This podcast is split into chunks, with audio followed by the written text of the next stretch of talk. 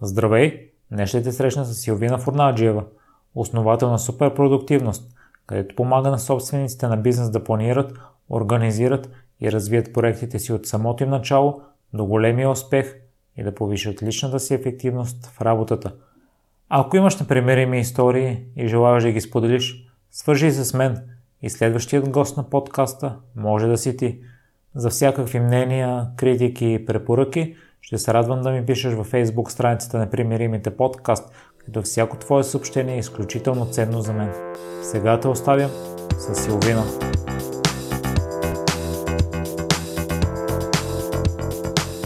Здравей, Силвина. Благодаря, че отдели време. Сигурен съм в натоварената ти програма и че спазваш твоето мото да си достатъчно продуктивна. Първо ми се ще да започнем с един важен въпрос за мен, за здравето ти в началото като че ли си го пренебрегнала, докато в един момент не си решила да е то приоритет и когато вече си знаела какво трябва да направиш.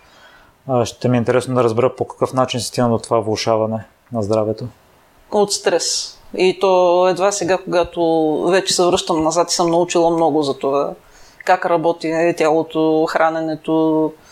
Сега в момента дори чета една много интересна книга но за съжаление не е преведена на български. Тя разказва как работи мозъка ни и тялото ни като цяло и какво ни кара да преяждаме, каква е връзката между психиката и работата на мозъка с, с нещата, които ни се случват и с това как трупаме тегло и защо не можем да го свалим в някои случаи.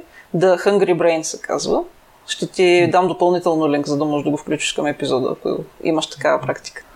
И най-общо казано, известно време така се случи, че имах много работа, е както с много хора се случва, само че тогава не знаех какво трябва да правя, за да си поддържам здравето в достатъчно добър баланс. И до там се стигна, че от толкова много стрес започнах и да не забелязвам колко много килограми съм качила. Впоследствие то се оказа, че аз съм ги качила не просто от много ядене. Когато започнах вече да се консултирам с специалисти по въпроса и започнах и да записвам. Те ме накараха да записвам какво и колко ям. И те бяха очудени, че всъщност не ям много, въпреки това съм качила килограми. Оказва се, че съм поддържал много високо ниво на хормона на стреса кортизол, защото прекалено много съм работила, неоптимизирано съм работила, тогава не се занимавах с това, което сега правя, но всъщност тогава започнах и това да проучвам, е как да направя така, че да организирам по-добре работата си за да не, не ми се случва да съм толкова много под стрес и да мога в същото време да си я свърша. Аз прочетох, че още от малко си организирана. Мислех си, че съм организирана, но оказа се, че не съм. Защото добрата организация е много повече от това да можеш да си свършиш работата на време. И... Много добре работех, успях да спазвам срокове, но нищо не беше оптимизирано. Освен това поемах и повече ангажименти, отколкото мога не си преценявах много добре времето и след това, тъй като не исках да разочаровам хората, го правях така както съм го обещала, в срока в който съм обещала. И се оказа след това, вече като разбрах кое как работи, че от това дълго поддържане на този хормон, когато най-накрая ми изследваха наистина всичко, за да открият какво се случва, се оказа, че той беше много висок и тогава в момента. Този хормон държи постоянно високи инсулина, от което пък се получава преддиабетно състояние, ако не се вземат мерки диабет а, видимите симптоми са най-вече качване на тегло и невъзможност да го свалим, независимо какво правим. А имаш ли някакви симптоми, поради които реши да се направиш изследвания? Най-вече това, че бях качила много килограми, отидох най-напред на диетолог, който ми състави режим, но единственият ефект беше, че постоянно се чувствах гладна, почти никакви килограми не свалях. И тогава той ме прати на ендокринолог, който да ми пусне изследвания, за да види защо не реагирам така, както би трябвало. И сега ще ми е интересно да разбера вече за приключенията след това, когато си започнала да отделиш време за здравето. То отново тук разбрах, че не е важно само да отделяш време, ами и какво правиш през това време. И то да е оптимизирано. И че също така, ако не знаеш много в съответната област, по-добре с някого да се консултираш, отколкото само да си блъскаш главата. И доста преминах през такива консултации, първоначално с доста некадърни консултанти. Та, важно е също така да измерваме резултатите във всичко, което правим. И ако виждаме, че нещо не дава резултат, и то най-вече когато някой ни консултира друг, по-хубаво е да го сменим и да пробваме с някой друг, вместо да бъхтим и да си мислим, че ние нещо не правим както трябва. Започна се от там, че аз в някакъв момент исках да си забързам резултатите и не просто да гладувам на някакъв хранителен режим, ами да, да, да имам някакво движение. И първият лекар, с когото работих, ми забрани. Каза, че първо, ако тръгна да тренирам и да вдигам тежести, тъй като аз към това се бях насочила и от това се интересувах, ще стана като културистка. Мускулите ми ще станат някакви огромни, а всъщност няма да сваля никакви килограми. И освен това каза, че съм и прекалено тежка и ако правя пък тичане или подобни физически упражнения, мога да се контузи. Или ако вдигам прекалено тежко, също можело да се контузи, защото съм била много тежка, което пък съвсем вече никакъв смисъл нямаше. И в някакъв момент бях решила, че каквото ще да стане, до там бях стигнала, че дори като ходя пеша, то ме боли. Кръст ме боли, стави ме болят като някаква бабичка. И реших, че то така и така ще ме боли. Другия основен страх ми беше, че щом след като само като вървя ме боли тук там е, то сигурно още по-гадно ще стане, ако се натоваря повече. Но в един момент то беше, ми така и така ме боли, дай поне да видим дали няма да помогне, поне няма да навреди. И попаднах на лифтолифт, на техния блог, почетах доста статии преди да отида да се консултирам с тях. Разказах им какво са ми казали предишните лекари, на какъв хранителен режим съм. Посмяха се малко хората. Обясниха ми след това кое как стои, но това, което ми хареса при тях е, че те правят и експерименти. Тоест, те не твърдяха, както всички други, с които се бях консултирала по-рано, това е така, ти ще ме слушаш. И ако не дава резултатите, моята консултация, каквито аз съм ти казал, че трябва да даде, то значи ти нещо не правиш както трябва. А те по-скоро казаха, ние ще се съобразим с тебе, ще видим, от... има някакви неща, които доказано работят, но те са много и различни. Тоест, ние ще се съобразим с теб, ще тестваме различни неща, докато видим това, което работи за теб. И така започнахме. Първо ме накараха да си измервам и записвам отново какво ям и колко често, за да установят дали случайно не се храня и не поемам повече калории, отколкото предполагам, което оказа се така, но в много малка степен. Общо взето се оказа, че имам горе-долу нормални хранителни навици и съвсем малко ги сме променихме, за да постигна някакви резултати. И започнахме с някакви много леки тренировки. Трениращите най-вероятно ще им стане много смешно, като им разкажа, че на първата консултация ми дадоха един фоум ролер, с който да се намачкам и ми, ме пробваха за някои основни движения, да видят каква ми е координацията и нали, доколко могат да ми дадат да правя каквото иде, без да се контузия. Не само, че много зле беше, ами след това имах мускулна треска от мачкането с фоум ролер. Като в вица, в който човек е казал, «Ами, много ма... Вчера за първ път ходих на фитнес, много ме боли всичко, а ходих само да питам за цената на картата. И при мен така беше горе-долу. Два дена мускулна треска след това от едно мачкане с фоум ролер. Толкова бях зле. Но започнаха много адаптирано към мене. И всъщност се оказа, че дори малкото движение помага на нивата на инсулина много. Държи ги ниски и оттам се получава ефекта на отслабване, всъщност но дори не е толкова от изгарянето на калории. След 3 месеца някакви много-много леки тренировки, които в момента това ми е загрявката, тогава ми беше тренировката и беше само един-два пъти в седмицата. В началото почнах вкъщи, след това започнах да ходя в зала с треньор. И за 3 месеца нивата на инсулина ми станаха нормални. Преди това бяха високи, много над нормата, което по принцип, ако известно време продължи така, след това пък стават много ниски, спирам да произвеждам инсулин и ставам диабетик. Вместо това, те просто си станаха нормални за 3 месеца тренировки, без да си променям особено хранителния режим. Даже те ми върнаха някои от нещата, които преди ми бяха забранени. Но много ми хареса най-вече това, че нещата се следяха. Те започнаха редовно да ме пращат на изследвания, докато в един момент вече ендокринолога ми каза, че положението достатъчно се е нормализирало, че не е нужно да ходя на всеки 3 месеца. И изгони. каза, че вече няма какво къде идваш да ми губиш времето. И все още си правя изследвания веднъж годишно, но като цяло са нормални. И вече знам какво да правя и как да не стигам до предишното положение. Силвина и впечатляваща кариерата ти в спорта, но аз от това, което прочетох, основно беше свързана с компютрите. Ти още от малко се занимаваш с тях, още от малко те грабват и още на 18 годишна възраст си имала първите си клиенти.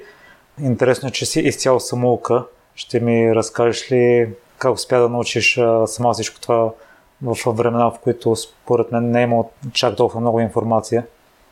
нямаше толкова много информация онлайн, но за щастие имаше книги. И аз тогава ходих в библиотеката. много. Още от към 12-13 годишна възраст посещавах редовно библиотеката в Пловдив, голямата Иван Вазов, където тогава живеех. Не в библиотеката, да, макар че доста време там прекарвах. Имах предвид, че в Пловдив живеех.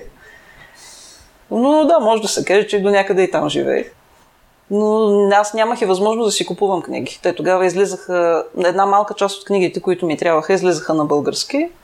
Друга част си бяха на английски. И си ги четях директно в оригинал. Те бяха и много скъпи, между 30 и 50 лева на книга, така че ща неща трябваше да ходя в библиотеката, за да ги чета там. Те ме бяха научили, бях ходила до директора на библиотеката с молба да взимам някакви книги за вкъщи, защото бяха прекалено дебели, за да ги, да ги ползвам там на място. Освен това, някои от тях имаха и някакви примери за код, който аз трябваше да напиша, а пък аз вместо и да го видя как работи, аз вместо това само го четях, защото нямаше компютър в техническата читалня тогава. И след това, най-вероятно и до там ще стигнем да ти разкажа, че след години участвах в един проект, където бяха дарени много компютри на библиотеките.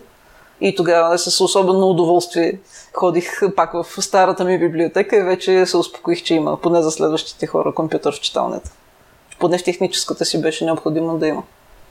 Но общо взето беше ми интересно и някъде от 12-13 годишна възраст учих от книги. И голямото предимство ми беше, че знаех добре английски. Та можех да чета в оригинал. Много от книгите след, едва след това бяха преведени. Даже аз съм работила и като преводач на техническа литература. Точно заради това, защото се оказа, че малко филолози всъщност са и специалисти в областта на информационните технологии и могат да преведат адекватно такъв текст. А пък аз като съм учила от тях и на практика знам какво значи. Написаното ми беше лесно. Силвина, друго доказателство за страстта ти към информационните технологии е, че след работа си се прибирал и вечер отново си продължавал да учиш. Имам един колега, който записа програмиране. Той работи на две места. Дори след а, втората работа, ако се прибира късно в 12 часа, отдели по половин час, учи с такова желание и страст.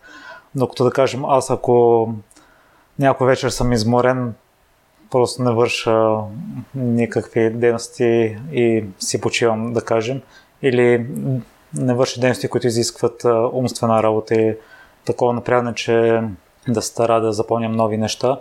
А с майка ми също сме си говорили, тя има желание да учи английски, но курсовете са така разпределени, че или са късно през седмицата, когато тя през целия ден на работа вече трябва да отиде на курсове и няма, няма възможност да си почине. И другия вариант е да ходи през уикенда, а тя тогава отново предпочита да си почива. То ще ми е интересно да разбера това твое желание, тази страст, въпреки на събралата се умора, предполагам, от работния ден, да продължаваш още и още. От една страна, точно защото ми е било интересно.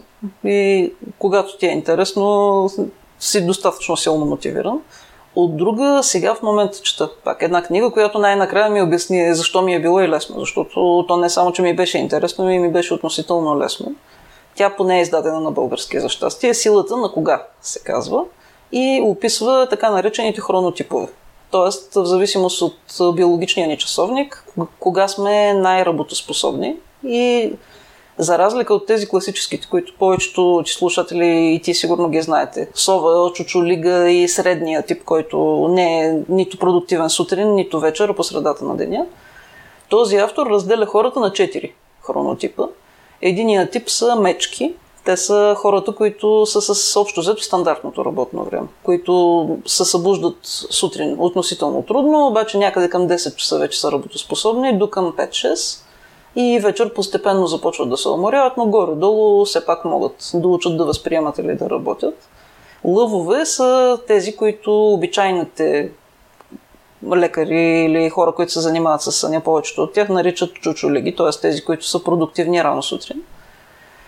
Тези, които по-късно са продуктивни и които сутрин не могат да се събудят, той нарича вълци. И има и още един хронотип. Той казва, че най-вече заради това ги разделя на 3, а не на 4, които пък се наричат делфини, които спят много леко. И всъщност те никога не са наспани, никога не са нито съвсем будни, нито съвсем наспани. Нарича ги така, защото делфините те спят по същия начин. Една част от мозъка винаги им е будна и е на штрек. И всъщност никога не заспиват напълно. Той е установил, че той е лекар, който се занимава с изследвания на съня. автора, и той е установил, че има и хора, на които мозъка им работи по същия начин и всъщност никога не се изключва напълно, дори когато спят. И те се будят много често през нощта, съня им е много лек и съответно не са и наспани никога. И в тази книга той дава съвети за всеки един хронотип и обяснява общо взето защо се чувстваме както се чувстваме.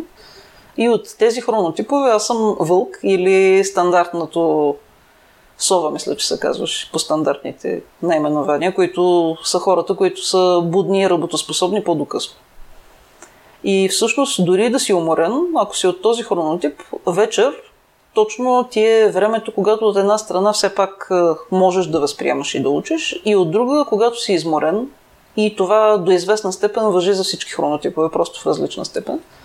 Когато човек е изморен, по-лесно решава проблеми и някакви творчески задачи. Трудно се учи, обаче решава проблеми лесно и е по-креативен. А пък в информационните технологии го има много и това, че ти не просто учиш някакви нови неща, но аз директно, когато съм учила, съм ги е правила. Примерно, пиша някакъв код и се опитвам да го накарам да заработи. А това в голяма част от своята същност е и творческа работа всъщност. И сега осъзнах, че той и това много ми е помагало. Че аз не просто съм учила неща, ами и имало и творчески елемент в това. Защото най-вече кода, когато не работи. Хората, които програмират, най-вероятно се подсмихват. Вече знаят какво им е е много трудно да откриеш защо точно не работи. И тогава трябва да си в такова състояние на ума, когато е, си по-творчески настроен. Аз съм забелязал при ултрамаратониците, да кажем, дори да си уморен, ако продължиш да ходиш бавно, минаваш част от трасето, дистанцията до финала намалява. Може да се приложи същото и ако трябва да вършим някаква мисловна дейност или искаме да учим късно вечера, сме уморени, дори да ни е трудно и да имаме чувство, че нищо не запомняме, все пак да положим усилия и да се постараем да отвърлим някаква част от материала. Трябва да се пробва. В някои случаи се получава, в други не. Аз съм имал същия случай с учене на немски язик. Ако не ми се отдава, а немския хич не ми се отдава, не работеше много добре, но съм забелязала, че за неща, които ми се отдават, мога да запомням, когато уча нова информация в време, което не ми съвпада с времето, когато обичайно уча или ако съм много изморена, но запомням по-малко. Силвина, друго нещо, което страшно ме впечатли при теб е, че много бързо се издигаш до менеджерски позиции в работи, в които си работила за други. Кои твои качества смяташ, че са ти помогнали за това? Не знаех за първите две позиции, но ще кажа това, което ми казаха началниците ми. Малко ще разкажа как се случи. На първата бях, това ми беше първата работа, бях някъде там, 18 годишна даже и малко под 18, още нелегално работех. Но така се случи, че веднага след като завърших официално, вече бях за, като за студентка на такива години, реших да започна и да работя. И тогава намерих един американец, чийто сайт поддържах. Известно време имах няколко различни клиенти, на които поддържах и правех сайтове, но постепенно той започна да ми възлага достатъчно работа, за да остана да работя само при него в един момент толкова нарасна работата, че той започна да търси и други хора. И тъй като искаше и те да бъдат българи, тъй като беше много доволен от работата, която върша, най-вече каза, че съм била много организирана. То още от тогава си е личало. И каза, освен това и работата е и качествена, аз държа непременно още българи да наема и понеже ти си в България, най-добре е ти да ги потърсиш и да ги наемеш, ти напиши обявите, ти си направи интервютата, ти ще работиш с тях после. В някакъв момент той беше, наехме още няколко души, известно време той беше project менеджер, но в някакъв момент се наложи, когато е заед, да ми дава на мен, аз да организирам тяхната работа и да им възлагам задачи. И отново каза, ти по-добре се разбираш с тях, отколкото аз и си по-организирана. Някак си по-добре се получава, когато ти ги ръководиш, отколкото аз, така че ме назначи вече официално на project менеджер позиция. Та едното би трябвало да е организираност, ако съди по неговата обратна връзка и може би, че се разбираме добре с хората, макар че по-скоро при него бих казала, че той също толкова добре се разбираше с тях. До някъде е било и това, че познавам тяхната работа. Не, че той беше по някакъв начин неразбран като човек. Тоест беше много сговорчив, умееше да изслушва, не беше микроменеджер, обаче просто не познаваше работата им, защото не беше програмист. Не, че аз съм кой знае какъв програмист. Още тогава под програмиране имах предвид, че пишех код за вебсайтове. Не бях на истински програмист, който пише софтуер. А и много са ми устарели уменията от тогава, така че изобщо не мога да се нарека програмист. Но бях писала код, а той не беше. И най-вероятно и това е помагало по-адекватно, да мога да им разпределя работата и да, им, да разбера какво те правят, за да го оптимизирам. Не само моята работа, и тяхната. А на второто място то беше след известно време, когато започнах да работя по един проект, в който трябваше да бъдат въведени, така да се каже, компютри в малки населени места. Проектът беше на едно Министерство на информационните технологии имаше тогава и на програмата на ООН за развитие. По това време още не бяхме в Европейския съюз и тази програма работеше в такива неразвити държави, на които предстои да се присъединят, за да им помогне с някакви различни проекти. И този проект, идеята му беше да бъдат вкарани компютри в почтенски станции, в общини, в някакви малки населени места – и хората да имат лесен достъп до компютър и интернет. То беше по времето, когато все още не всеки можеше да си позволи да има компютър и интернет вкъщи. И, или се ходеше по интернет клубове, където обаче беше пък скъпо за стандарта в малките населени места. Или в такива населени места изобщо нямаше такива клубове и хората нямаха начин да достъпят интернет. Аз започнах като менеджер на един такъв клуб в почтата в Пазарджик, макар че менеджер беше силно казано. То беше е, менеджер, чистачка, обучител, общо взето всичко. Аз бях единствения човек там. И моята задача беше да го развивам това място и да, да направя така, че хората да знаят, че то съществува и да идват там и да го ползват. И от тази гледна точка беше менеджер, но всъщност върших и всичко друго. И след време, когато проекта много се разрасна, ръководството на проекта реши да въведе средно ниво менеджмент. И тогава избраха хора, които вече са били менеджери на такива клубове и ни направиха регионални менеджери на другите хора, новите, които те първо ще да бъдат въведени в работата. И тогава общо взето същото ми казаха. Даже тогава не акцентираха толкова на организираността, ами на това, че първо, че аз познавам работата. Тоест, много по-добре мога аз да ръководя хора, които вършат това, което вече съм вършила. И освен това казаха, че наблюдават, че хората добре се разбират с мене, че аз се разбирам добре с новите колеги, че имам някакви лидерски качества, т.е. като им кажа нещо, те го правят. Дори без да ги карам на сила, просто успявам да ги увлека и да ги накарам те да направят това, което искам аз. Силвина, това ли са качествата, които са ти помогнали да управляваш екип от 30 човека? Да, то, това беше въпросния екип и допълнителното предизвикателство беше, че те не бяха при мен физически. Всеки от тях си беше само в своето населено място и беше, ако можем да го наречем така, виртуален екип не съвсем, не класическото определение, защото по принцип виртуалните екипи са такива, които работата им е онлайн.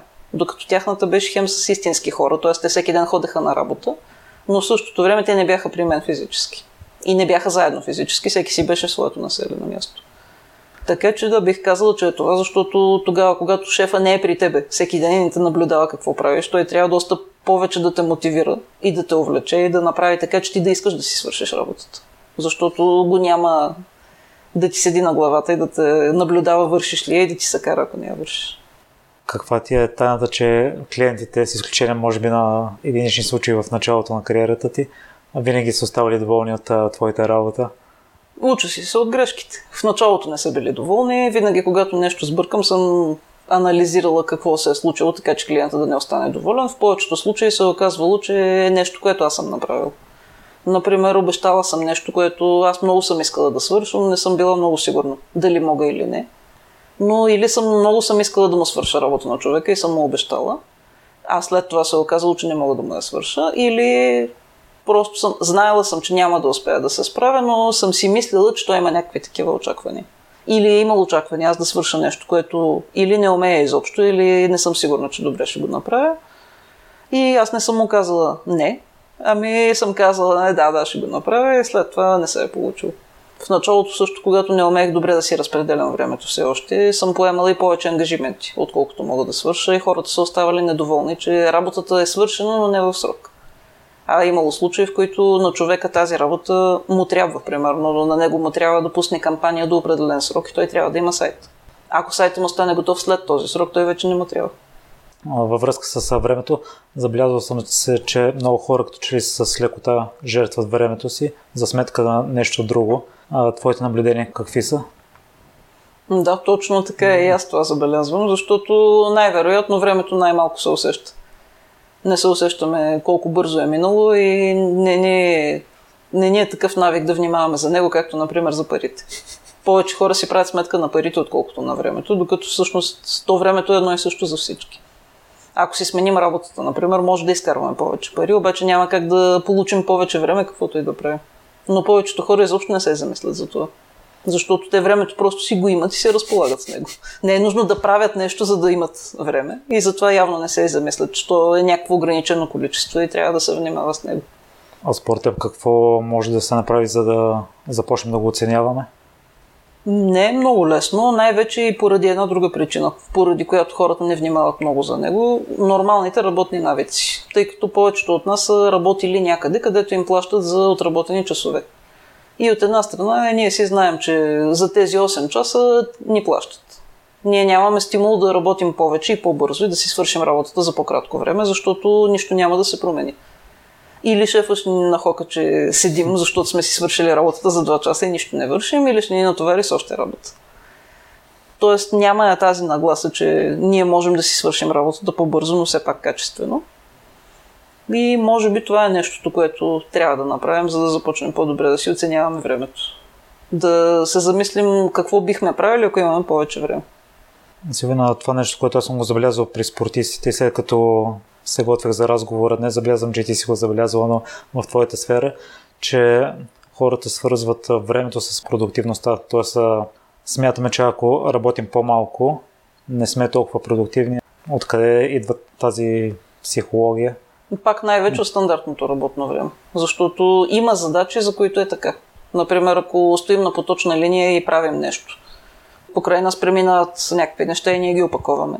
Колкото по-дълго върви поточната линия и преминават някакви работи, които ние слагаме в кашончета и ги запечатваме, е логично, че колкото повече стоим на поточната линия, повече ще произведем. Но за различните типове работа не винаги е така. Ако се върнем към спорта, ако прекалим, че аз и такава склонност имах в един момент, като ми хареса просто да тренирам по-дълго и си мислех, че ако вместо половин час си направя тренировката един, ще бъде по-полезно. Но в някои случаи то дори може и да е вредно, защото, например, аз се преумарявам и мога да се контузи. При умствената работа пък или при такава, която е някаква подлежи на оптимизация, т.е. ние имаме много стъпки, които трябва да извършим, е възможно да намерим някакви, които можем по-бързо да ги направим или изцяло да ги елиминираме, защото не са важни за крайния резултат. Много често хората и за това не си ценят времето, защото не се и, или мислят, че трябва да работят повече, за да постигнат по-голям крайен резултат, защото не обмислят добре какъв е крайният резултат, който очакват. И от този крайен резултат не извеждат задачи. А обикновено аз, когато работя с клиенти, започваме точно от там много внимателно анализираме крайния резултат и след това гледаме какво, какво да направят, за да стигнат до него и кои от тези стъпки могат да се оптимизират или изцяло да се премахнат. Защото много често се и хвърляме да правим много неща. Например, да си направим много красив сайт, за да си предлагаме услугите. А моя сайт е отвратителен. Аз не си го харесвам и въпреки това от две години периодично си казвам, че трябва да го сменя, защото се излагам пред хората и така не може. Още повече, че аз съм работила, имам клиенти и продължавам да имам и клиенти, на които правя и сайтове. И те са много по-красиви. Аз на клиент никога не бих направила такъв сайт като моя. Но той работи. И моите клиенти всъщност не ги интересува сайта, интересува ги какво пише на него. Те основно идват заради материалите, които правя и публикувам и след това решават, след като прочитат нещо, което им е било полезно, че искат да работят с мен. И има логика аз да влагам цялото си време в материали. Ако имам свободно време и реша, че ми се занимава, някой ден може да си оправя и сайта. Но повечето хора не мислят така и не се съобразяват до такава голяма степен с това, кои са основните и най-важни неща, които ще ги заведат до крайния резултат. И не са склонни да елиминират всичко останало. А оттам идват най-големите оптимизации обикновено. Като спомена оптимизация, сещаш ли се за най-предизвикателната така, която си имал с твой клиент? Тя е била за мен най-предизвикателната, когато всеки път всъщност става, когато започна някаква нова дейност. Защото освен основната ми, аз имам и няколко допълнителни. Не мога да работя само по едно нещо. За разлика от повечето хора, и аз много дълго време се насилвах да работя само по едно нещо, но се оказа, че в един момент ми става скучно, демотивирам се и не работя добре. Една и съща работа просто ми отнема повече време, защото ми е омръзнало да върша се едно и също. От друга страна и получаваме някакви интересни предложения постоянно. Та, винаги е най-предизвикателното да оптимизирам моето собствено време. Не мога да посоча един конкретен пример, но като цяло въвеждането на изцяло нова дейност, изцяло нов бизнес. Защото обикновено, когато правиш нещо ново, ти не знаеш точно какви задачи ще имаш и точно колко време ще отнемат те. И трябва с голяма степен на несигурност да планираш. А при повечето ми клиенти са вече някакви изградени бизнеси. Поне до известна степен и те поне до известна степен си познават начина на работа, колко време им отнема да свършат дадена задача и при тях също се по-лесно. Като спомена клиентите, сеш ли се за някоя успешна история с тях? Доста са. В повечето случаи се получават. В повечето случаи клиентите ми са хора, които така или иначе са организирани, което много ме изненада. Аз, когато си започвах дейността, очаквах, че неорганизираните хора ще идват при мен. Вместо това идват предимно хора, които така или иначе вече правят някакви оптимизации, но обикновено имат нужда от някакъв страничен поглед. Някой да им помогне и да им каже как могат още повече да подобрят нещата и с много, много малки оптимизации постигат някакви много големи резултати. Една моя клиентка някъде около 2 часа на ден свободно време успя да си намери, а когато дойде работеше по 10-12 часа на ден и нямаше никакво свободно време. Ги намалихме някъде до към 6. При нея най-вече се оказа, че тя губи много време в срещи. Аз много, много мразя срещите. И има защо. И общо взето се оказа, че тя не съобразява много добре. Отново тя не знае, не че не знае, но не си дава сметка за крайния резултат от а, всяка среща, до какво тя ще доведе и дали има начин да свърши същото нещо без да провежда срещата. Другото нещо, за което тя си призна, че не си дава сметка, докато не започнахме работа заедно, е, че когато имаш среща, ти имаш и подготовка за тази среща, имаш и близо един час път до мястото на срещата и обратно, особено ако си в София. И че това от една страна е време, което може да се оптимизира и от друга страна, което може изобщо да се премахне от графиката, ако решиш да не провежда срещите. Един случай, например, който имахме с нея, беше ние работихме по програма, която изискваше известно време аз да поседя при нея и да я наблюдавам. Тя работеше и ми обясняваше какво прави в момента и защо. Тръгна да си потвърждава една среща. И аз си попитах ти тази среща е защо ще я провеждаш. И тя каза, ми това е един на, на мой досегашен партньор, с когото аз искам да прекратя взаимоотношения. И я попитах тогава, защо ще правиш среща? За да му кажа на човека, че вече няма да работим заедно. И какво очакваш след това да стане? Нали, вие няма да работите заедно, няма да ти донесе някакви бъдещи ползи за някаква твоя бъдеща цел. Еми, да, каза тя, е то така е учтиво да се направи. Но не можеш ли по имейл нали, да му пишеш на човека? какво нали ще стане? Ами не, той да не си помисли нещо лошо. И така няколко пъти я попитах какво всъщност ще стане и че всъщност тя установи, че нищо чак толкова страшно няма да се случи, ако му напише имейл. Или поне ако му се обади по телефон.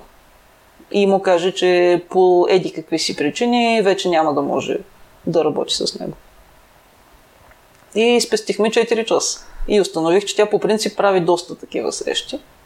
И то такива, в които често и се налага да пътува. Казвам, че изпестихме 4 часа, защото самата среща тя очакваше да продължи около час и половина-два, плюс един и половина часа път до мястото на провеждане на срещата в офиса на човека и после обратно до нейни.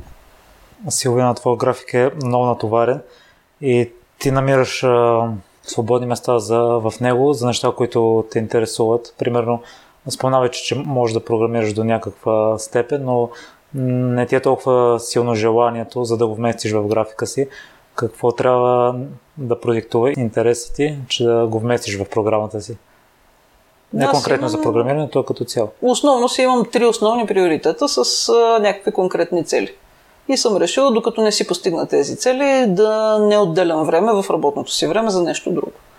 Тоест имам разграфени някакви часове за работа по трите приоритета и имам и свободно време, което гледам да си стои винаги свободно, за да мога и да си почивам. И то е относително ограничено и в него вмествам неща, които са буквално такива, е така приискало ми се нещо да направя за удоволствие и го правя.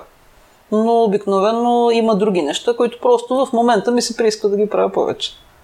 Не съм анализирала защо точно това не го правя, но се опитвам и да не го правя. Просто ако ми дойде музата ще го направя, но то не е свързано с някои от основните ми цели в момента. Тоест, независимо дали аз ще мога да програмирам или няма да мога, аз пак мога да си постигна целите. Затова не е приоритет, а съм го оставила просто ако ми се прииска.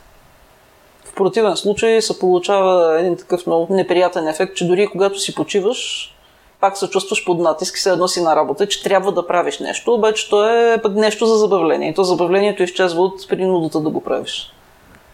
Така че съм го оставила просто като забавление, ако някой ден ми се прииска. Като спомена три основни неща, които имаш да свършиш за деня, аз преди време си поставях, може би имах нереалистични очаквания за деня и си поставих 5-6 основни задачи, които смятах, че мога да ги свърша. И някъде попаднах на един клип, че мозъка мисли едно, две, три много. И след това реших да ги намаля на три основни, като другите са на заден план. И ако ги свърша, добре дошло, но ако не ги свърша, не е такъв голям проблем. Да, в тази връзка перфекционизма може да влияе на продуктивността. Може и той точно, той може и да бъде причината понякога човек да не може да си свърши дори и тези три задачи. Аз обикновено, когато си поставям някаква задача, анализирам от самото начало крайния резултат, както вече казах, но освен това си задавам този крайен резултат две неща за него. Кое е достатъчно доброто и кое е идеалното. И се стреми към достатъчно доброто. Ако видя, че ми е останало време, когато съм постигнала достатъчно доброто, тогава продължавам докато стане идеално. Или по-близко до идеалното. Но винаги за всеки резултат си поставям цел достатъчно добро. Защото иначе перфекционизма много пречи. И то обикновено, когато човек се увлече от тази задача, по която в момента работи, се получава така, че иска още малко да я изпипа, още малко по-добре да стане. Понякога има и случаи, в които нещо ни притеснява по принцип. Например, аз съм имала клиент, който го знам, че е много взискателен и че той иска всичко да бъде перфектно. Той сам си го е казвал или аз съм го усещал по някакъв начин. И в такъв случай и това помага да анализираме какво всъщност ни кара да сме перфектни. Дали просто е така, защото ни е интересна работата и искаме да е перфектна, защото така на нас ни харесва, или има нещо друго, което ни притеснява. И ако е така, да, какво можем да направим по този въпрос? Примерно, аз съм решила с подобни клиенти да не работя, защото те обикновено никога не са и доволни дори всичко да направим както трябва. Имам един приятел, който ми каза, че същото решение е взел в неговия бизнес и той каза, ми те по принцип са недоволни от всичко. Те са си недоволни, е така, порождени от живота. И си мислят, че когато нещата станат перфектни, те ще бъдат доволни, обаче нещата никога не са перфектни и съответно те никога не са доволни. Дори ти да си свършиш перфектно работата, все едно не си направил нищо. Силвина, като се готвих за епизода, разбрах, че едно от най-важните неща е да си записваме задачите, които имаме за деня. Аз това все още не го правя, но доколко трябва да сме прецизни в това отношение, да си определяме точни часове, диапазон или дадени задачи, които трябва да свършим за деня. Преди да ти отговоря, ще обясня защо е толкова важно да ги записваме. Дейвид Алън го обяснява това в още една негова много хубава книга. Той има една цяла система, която се нарича Getting Things Done. Тя е система за продуктивност, една от многото и една от първите, които почнах да използвам. И до сега под някаква форма я използвам с моите клиенти. На български книгата му е преведена като да задвижим нещата. Не знам дали тиража и не е вече изчерпан, затова ти я казах и на английски. Ако някой си я търси в Audible, да знае. Да, защо е важно да записваме нещата? Защото тогава освобождаваме капацитет на мозъка. Вместо да помни какво имаме да записваме, а, какво не сме записали по-точно и какво имаме да правим, а той се освобождава и започва да мисли по-творчески и да търси решение на проблемите. Той си представя мозъка и го представя и на читателите си, и на хората, в които обучава, като компютърната памет. Ако ти я запълниш с задачи, които трябва да свършиш, не ти остава достатъчно време да използваш капацитета му за други неща. Освен това, това създава и стрес, защото ние знаем, че има риск нещо да забравим. То не е записано някъде. И винаги, когато работя с някой, който не си записва всичко и си го помни, независимо колко малко са на задачите, когато го науча да си записва абсолютно всичко, изведнъж казват, че много им се е намалило усещането за стрес. Нищо по-различно не правят, Обикновено са хора, с които работим на етапи. В продължение на няколко месеца има няколко етапа, в които променяме работните им навици. Това е едно от първото, първите неща, които правим. И веднага след това казват ми, аз нито съм си сменил работата, нито шефа, нито нещо сме направили по-различно, обаче въпреки това се чувствам по-спокоен. Намалява се това напрежение, че може нещо да забрави. Не е нужно да се записват супер подробно. На първо време е достатъчно просто да бъдат някъде записани. Дейвид Алан има една концепция на така наречената входяща котия. Тоест, във всеки момент, когато нещо ни хрумне, било то задача, която трябва да свършим и още не сме записали, или нова идея, или някой ни каже нещо, което ние искаме да запомним, примерно препоръча ни книга, която искаме да прочетем или ни възложи задача, записваме си го някъде. Толкова подробно, колкото ни е необходимо, за да не го забравим. И то стои в входящата ни котия. Когато той си е разработвал системата, тогава все още се е работило масово много с хартия по офисите и той е съветвал хората входящата им котия да бъде едно такова отделение. Да, даже не знам как се казват сега, но сигурно си ги виждал по бюрата в офисите, където се пъхат листове. Едното от тези неща да си го отделят за входяща котия, да си пишат на някакви бележки задачите и да ги слагат там. И веднъж в деня да отделят по, по около час или може и повече, ако имат много неща, и да обработват входящата котия. При обработката на входящата котия тогава вече разглеждаш всяка от задачите и преценяваш ти реално искаш ли да я вършиш каква задача точно е това. Тоест, дали е нещо, което трябва да ти влезе в графика. Ако трябва да ти влезе в графика, кога да влезе. Дали начина по който си я записал е достатъчно подробен или трябва да добавиш още нещо. Така че докато и дойде времето да я вършиш, да не забравиш подробностите. Но основното е просто да я запишеш някъде, за да не ти заема мозък. И да я запишеш с достатъчна степен на подробност, за да не се налага после да се мъчиш. Като си прегледаш ходящата котия на другия ден, да се сетиш какво си имал предвид. И въпреки че аз от много години го правя това, сигурно от 15 вече, все още я правя тази грешка. Понякога записвам недостатъчно подробно. И то е много трудно да се определи. Всеки човек трябва сам да си определи кое е достатъчно подробно за него. Въпросът е просто да, да си я запишеш така, че за тебе да има смисъл. И да можеш да се сетиш след това. Какво си имал предвид. Аз съм не успя да разбера, ако си запишем задачите за деня, всъщност от към време, доколко точно трябва да са разграфени, или ти по какъв начин си записваш задачите за деня? Аз може би малко предистория трябва да ти дам за начина по който по принцип аз работя и по който обучаваме хората да работят. Първоначално, когато някой работи, първата задача, която му даваме е да си работи по стария начин, както до сега, но да започне да засича времето. Защото много често, в около 80-90% от случаите, хората не познават себе си и не знаят колко време всъщност им отнема, за да свършат която и да било задача. Ако ти го знаеш със сигурност, значи си от малкото хора, които в момента, в който видят задачата, могат да кажат колко им отнема. Това умение се развива, ако първо се опознаем и си знаем колко всъщност ни отнема всяка задача. И понеже аз го имам вече много развито, пропусна да го кажа в самото начало. След като прекараш около седмица, записвайки си абсолютно всяка задача, колко време ти е отнела, вече можеш да видиш. Казвам седмица, защото в някои случаи, примерно в конкретния ден ще си изморен и някоя задача ще ти върви по-бавно. В други случаи същото нещо ще върви по-бързо. И има и неща, които не правим всеки ден, нагоре-долу веднъж седмично. Ако има и неща, които правиш редовно, но веднъж в месеца или на две седмици, тогава пак съответния период взимаш, за да можеш да засечеш. След това си правиш, описваш си задачите по вид и си правиш средно аритметично за времето. Тоест, примерно, един ден, ако си обработваш имейлите за един час, а друг ден горе-долу същото количество за два, взимаш средно аритметичното. Горе-долу вече имаш представа. Даден тип задача, за колко време, колко време ти отнема. В момента, в който си я записваш в входящата котия, можеш да си сложиш и някаква кратка бележка тази задача за колко време. Но ако свикнеш да продължиш да си засичаш времето и да си правиш от време на време анализ, кое колко време ти отнема, с много почнах да повтарям време, няма как. С времето, с минаването на примерно няколко месеца, вече не е необходимо да си записваш колко време би ти отнела една задача, защото знаеш. Но тук говорим за момента, в който ги записваш в входящата котия. Когато ги вадиш от входящата година и ги вписваш в графика си, тогава е добре вече да си записваш и колко време ти отнема задачата, за да можеш реалистично да прецениш за колко задачи имаш време през деня. Отново, аз вече не е нужно да го правя, освен за задачи, които са ми много нови.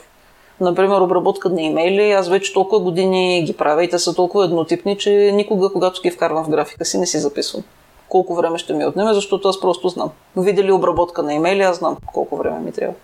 Или писане едно от новото неща, които в момента правя, е пиша сценарии за едно предаване по БНТ на тема информационни технологии. Вече, ако си пиша в дневния график задачата писане на сценарии, аз знам, че това винаги отнема между 2 часа и 2 часа и половина и не е нужно да го вписвам.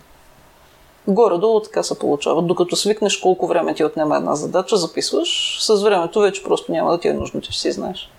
Не успях много да разбера. Входящата котия си записваш всяка бъдеща задача? Всичко, всичко, което ти е в главата, за да не се налага да го помниш. Всяко нещо, което ти мине през главата и си кажеш, е, това трябва да го свърши. И от нея след това вадиш и решаваш кога точно ще го свършиш и го вписваш в съответния график. И от... Не, а, забравих да кажа нещо. От, в тази входяща котия, ако извадиш нещо, което трябва да се прави за по-късно, но не си решил все още за кога, има един списък за по-късно, който се преглежда веднъж в месец. Тоест, извадено от входящата котия, принципа е никога нещото да не се връща обратно там. На мен въпросът ми беше по-скоро насочен към деня. Ти записваш ли задачите за деня? Примерно днес от 3 до 5 имам интервю, от 8 до 10 отговарям на мейли, от 10 до 12 или до 12.30 пиша сценарий, от 12.30 до 3 правя еди какво си. Такъв ми беше по-скоро идеята да. на въпроса. Към от една страна, да. От друга страна, чакай сега как да го обясня. Аз а, малко по-различно. Да. По-различна система работа. Мога да а... продължа да разказвам за входящата котия, какво се прави с нея след това. Това мисля, че ще отговори на въпроса. А ти не работиш на дневна база? На седмична работа. Направо да разкажа какво се прави с входящата котия след това. И как точно ги записвам задачите. От входящата котия, след това как разпределяш времето точно за самия ден. Да, то, също с входящата котия тя не, служи, тя не ни служи като списък от задачи, а ни служи само като нещо, което да си съхраним нещата, за да не ги забравим. Тя не ни е дневен график. Отделно си правим дневен график. Тоест, когато преглеждаме котията, ние виждаме кое е спешно, кое е за днес, кое е за по-нататък, кое може изобщо да не вършим. Просто сме го записали, за да не го мислим, но после установяваме, че няма да се занимаваме с него по някаква причина. Примерно, аз често записвам книги които някой ми е препоръчал, но след това, примерно, решавам, че всъщност тази тема не ми е чак толкова важна и няма да правя нищо по въпроса. Тази книга няма да я чета, просто това го забравям и го изхвърлям от котията. Веднъж в деня, в края на всеки ден, аз планирам следващия. И какво правя? Разглеждам дали има нещо в котията, което е за утре. По принцип никога не поемам задачи за днес. Това е също много важно, много разбърква графика. С времето хората свикват да не ти дават задачи от днес за днес. Даже имаше и още един автор, но в момента не мога да се сетя как се казваше, който имаше цяла книга, наречена Do It Tomorrow. Основната му теза беше абсолютно никога да не, отлагам, да не приемаме задачи за днес и винаги да ги отлагаме за утре, за да имаме време да ги обмислим. Което е пак версия на работа с входящата котия. Тоест записваш, че имаш задача, записваш я за утре и когато седнеш вечерта да си правиш плана за следващия ден, тогава още веднъж анализираш, виждаш дали е спешна, виждаш колко време ще ти отнеме и съответно тогава правиш плана с задачите за следващия ден. Определяш кои са трите най-важни и най-спешни, които задължително трябва да се свършат и ги слагаш първи. За всяко отбелязваш колко време ще ти отнеме. След това аз имам не конкретни задачи, ами имам някакви блокове от време, които са ми вече блокирани. Те са ми блокирани за месеци напред.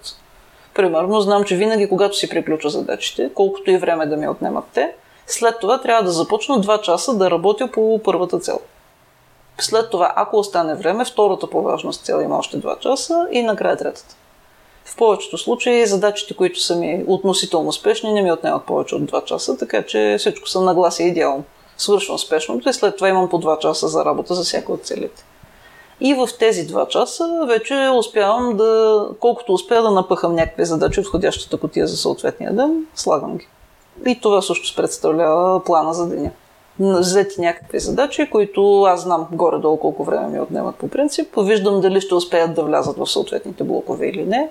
Ако има някакъв случай, в който задачата е непрекъсваема, пък е по-дълга, може и да удължа съответния блок.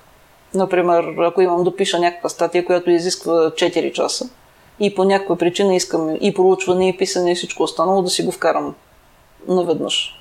Тогава удължавам съответния блок за писане от 2 на 4 часа и третия по важност отпада, защото до края на деня ще имам време само за втория. Горе-долу това е механизма, по който аз работя.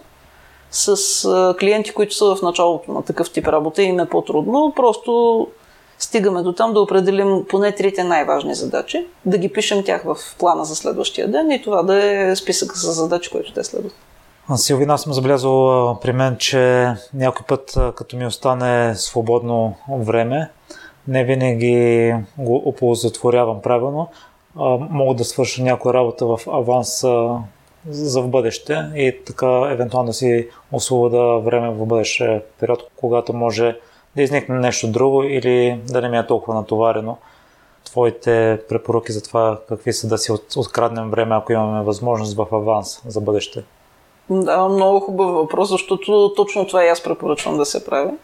Когато имаме някакъв по-голям проект, той също трябва в някакъв момент да ни влезе в входящата котия, за да можем ние оттам да го вземем и да го сложим някъде. Ако той е по-голям, трябва да го разбием и на задачи и горе-долу за всяка задача да знаем колко време ще ни отнеме и да си планираме предварително колко време ни трябва, което да разпределим равномерно. През, примерно, ако имам нещо, което трябва да предам следващата седмица, да знам горе-долу по колко трябва да работя всеки ден.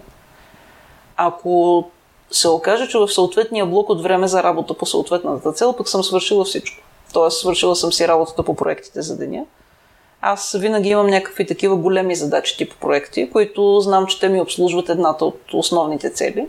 Ако в съответния блок от време за деня ми остане свободно време за работа по съответната цел, точно това правя. Като знам, че имам голяма задача тип проект и задачите по-малките, които са по нея, предстоят през следващите няколко дни, просто ги взимам и ги свършвам малко по-рано. В времето определено за такъв тип работа в съответния ден. Това много помага и по този начин си осигуряваме буфер от време.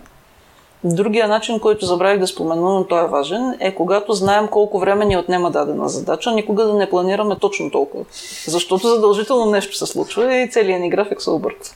Винаги залагам поне 20% повече време за всяка задача, след като вече съм уверена, че знам Примерно, пак за писане на сценарии, в повечето случаи всъщност писането ми отнема час и половина или два, затова аз винаги планирам 2 часа или 2 и половина. Даже и по инерция, така ти казах, че писането отнема 2 часа или 2 часа и половина, защото аз по инерция си добавям допълнително време. И понякога се случва нещо. Или дори да не се случи нищо, тогава пък се връщаме на принципа за перфекционизма. Тоест аз знам, че имам 2 часа и половина за писането на даден сценарий – и след като съм го написала, започвам да търся някакви начини да го подобря. Например, да добавя някакви допълнителни ресурси, освен тези, които са споменати вече. Да кажа на режисьора да вземе кадри от точно определено място и от някакви YouTube видеа, които да сложи в предаването, защото са много добри. Нещо е такова. Аз съм забелязал при мен, че може би си го най-много време, ако има различни задачи за деня и те са на различни места. Тоест, да кажем, излизам, след това прибирам се, отново трябва да изляза и като видя, че имам 15 на 20 минути свободни, вместо да отвърля нещо малко, решавам да не накъсвам работата в бъдеще и да вляза в YouTube и да гледам клипове. Та, ти какво би ме посъветвала такива малки прозорци, които се отварят и ясно, че не мога да, да свърша дадена работа изцяло, евентуално само малък процент от нея. И при да ми отговориш, се сещам за един цитат от Робин Шарма, ако не се лъжа. Ако не можеш да четеш книга 30 минути на ден, чети по 5 минути на ден. Да. Също предварителната подготовка много помага тук.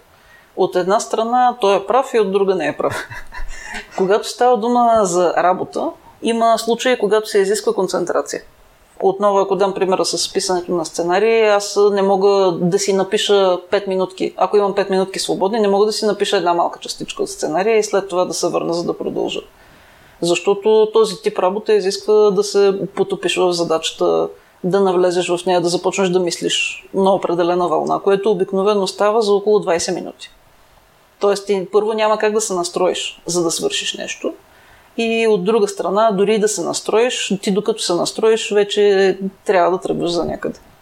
Тоест, задачи, които са такива по-творчески и много-много не се знае колко време ще ти отнемат и изискват определена нагласа и съсредоточаване и обикновено изискват да измислиш нещо от нулата, не са подходящи. Но ако имаш задача, която е свързана с множество по-малки действия, които са независими едно от друго, и не е нужно много-много да мислиш, просто можеш да ги отхвърлиш, можеш да вземеш част от нея и да я свършиш в това време. Отново, ако дам пример с предаването, то така е структурирано, че в голяма част от предаването говори външен събеседник. Този външен събеседник аз като сценарист го избирам и след това, след като съм го избрала, аз следващата ми стъпка е да говоря с продуцента. Да й кажа, този според те подходящ ли е като събеседник за тази тема. Ако е подходящ, следващата стъпка е да му пиша, да му изпратя едно писмо, което обикновено е шаблонно, защото винаги е едно и също. Обяснявам му какво представлява предаването, има линк към сайта на БНТ, където може да види епизоди. Обяснявам му как ще протече неговото участие. Каня го, казвам му кога в графика има свободни снимки за тази тема. След това нали, той ми отговаря, след това аз пиша на човека, който организира снимачния екип. Това е една поредица от малки задачи, които се повтарят, не изискват концентрация. Всяка от тях може да се свърши за 5 минути. Те допринасят към крайния резултат да имаме организирано предаване и гост. И това е пример за задача, която, когато ти е добре позната и може лесно да бъде разбита на малки части, можеш да използваш. Ако имаш такава задача и знаеш, че си я имаш в списъка, можеш част от нея да свършиш в такива моменти. Четенето също казах, че той е прав и не е прав, защото много зависи от това какво четеш. Отново, ако е някаква художествена литература, или, например, тази книга, която ти споменах в началото, The Hungry Brain, тя е доста тежичка за четене и е трудно да хванеш и да прочетеш пет страници от нея. Ти докато си спомниш какво си чел преди това и навлезеш в езика на автора, много е трудно да възприемеш това, което четеш в момента и да го запомниш. Ще прочетеш, обаче всъщност няма да си спомнеш нищо. Но ако е някаква по-лека книга или книга, която сюжетът ти е познат, интересен, той така или иначе ти стои в ума на заден план и лесно може да се върнеш към него, може да прочетеш 5 минути. Тоест много зависи от задачата. И е добре винаги да си имаш и някакъв такъв списък с дребни задачки, които чакат свършване и можеш да ги вършиш в такива периоди. Силвина, въпреки че си толкова продуктивна, ще ме е опитно да разбера по какъв начин подхождаш към лошите дни, ако видиш, че нещо има и няма да успееш да свършиш задачата. Да, ами в повечето случаи аз си правя проверка няколко пъти през деня, да видя как върви плана и дали по някаква причина няма да успея да свърша. Има такива случаи. От една страна се случва, когато съм уморена по някаква причина и работя по-бавно от очакваното и работата не ми върви. Понякога се случват и някакви непредвидени неща. Например, ако сайта ми спре да работи. Особено докато съм в активна кампания и промотирам обучение или нещо друго, което искам хората да виждат на сайта тогава естествено, че първата ми работа трябва да бъде да си оправя сайта, преди да продължа с плана за деня. От една страна помага това, че винаги буферирам и задавам някакви буфери, от друга знам кои са ми най-важните задачи. И в някои случаи дори първата най-важна задача да я започна 6 часа вечерта, поне знам, че те ще бъдат свършени. Или в най-лошия случай и да не бъдат свършени, поне знам какви са последиците от това и по-лесно мога да го планирам. Но като цяло така се справям, като знам, че всичко, което е планирано, е планирано по такъв начин, че нищо фатално няма да се случи, ако все пак не се свърши.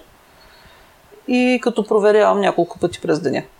Как вървя, какви ще са последиците, да взема мерки на време, ако нещо няма да се свърши. И като цяло е на по-дългосрочен етап. Когато планирам, гледам да не оставям нищо за последния момент, гледам като цяло да не поемам някакъв такъв тип работа, която да е чак толкова живото застрашаваща или бизнеса застрашаваща. Също така имам и колеги, за щастие вече мога да си позволя да имам и колеги.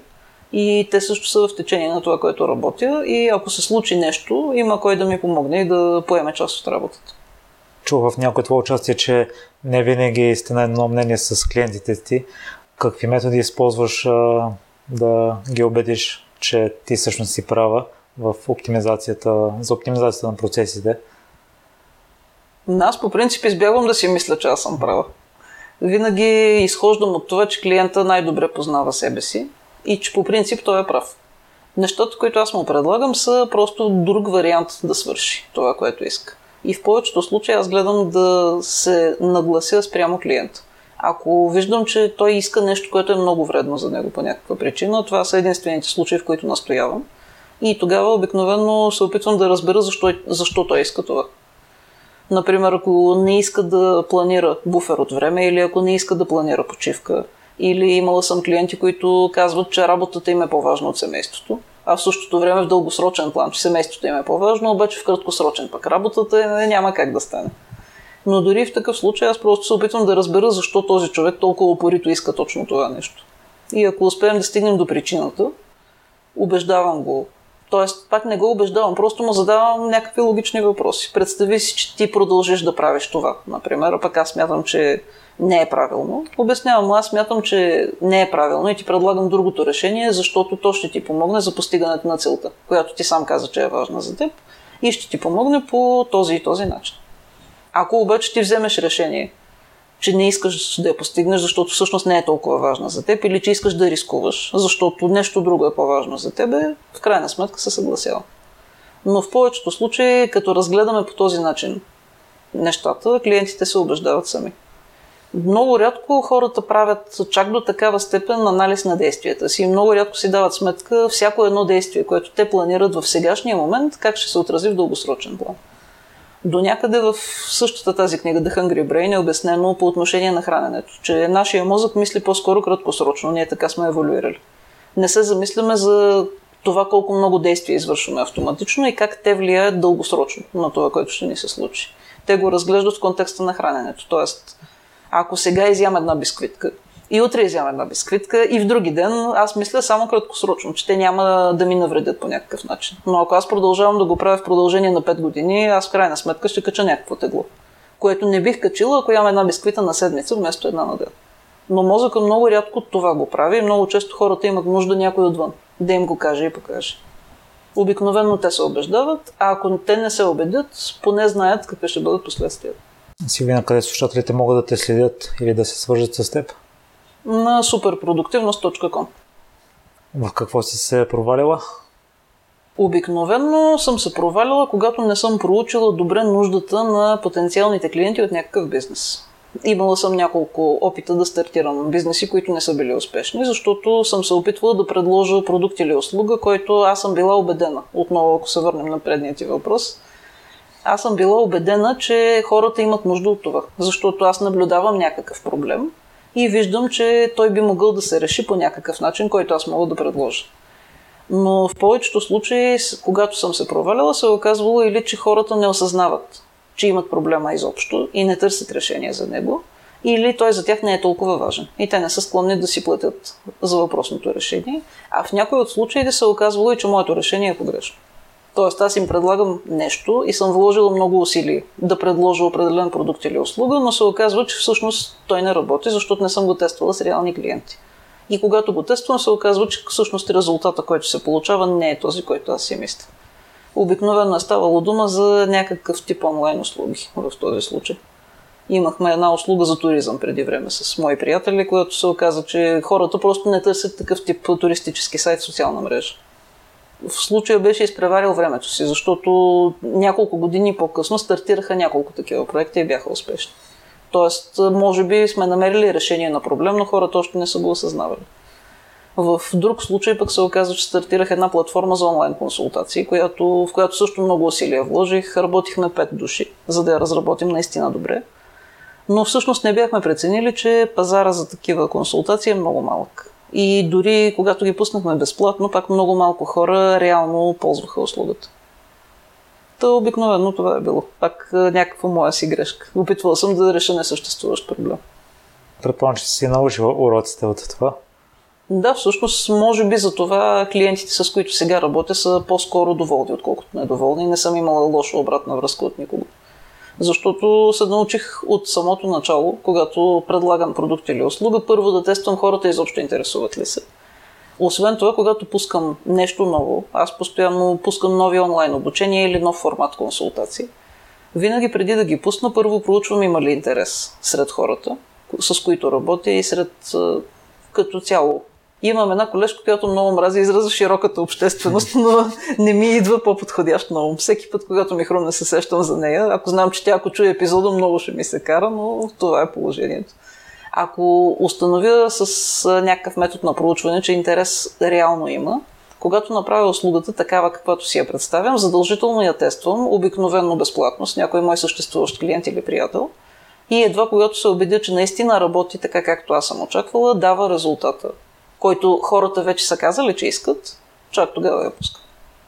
И явно и за това, че когато работя вече с реални клиенти, те работят с нещо, което наистина им носи полза и за това стават и доволни.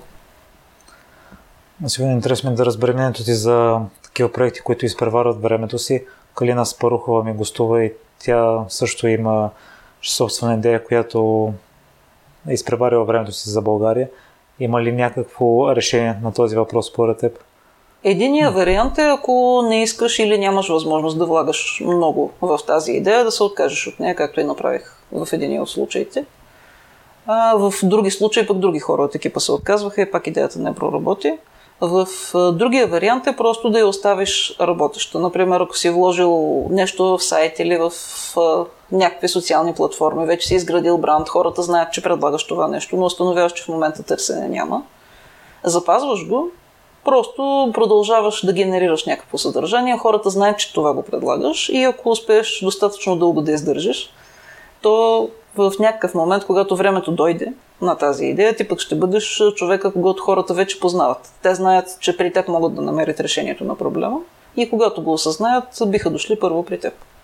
Имам и хора, които познавам. Не знам дали биха искали да ги цитирам, затова не искам да казвам кои са, но имала съм и такива случаи. Човек, когато много уважавам, който много си разви, пак е най-инновативна на времето си за България услуга, ми каза, че той в продължение на 8 години е работил на пълен работен ден нещо съвсем различно. Но той е видял, че тази услуга съществува някъде навън.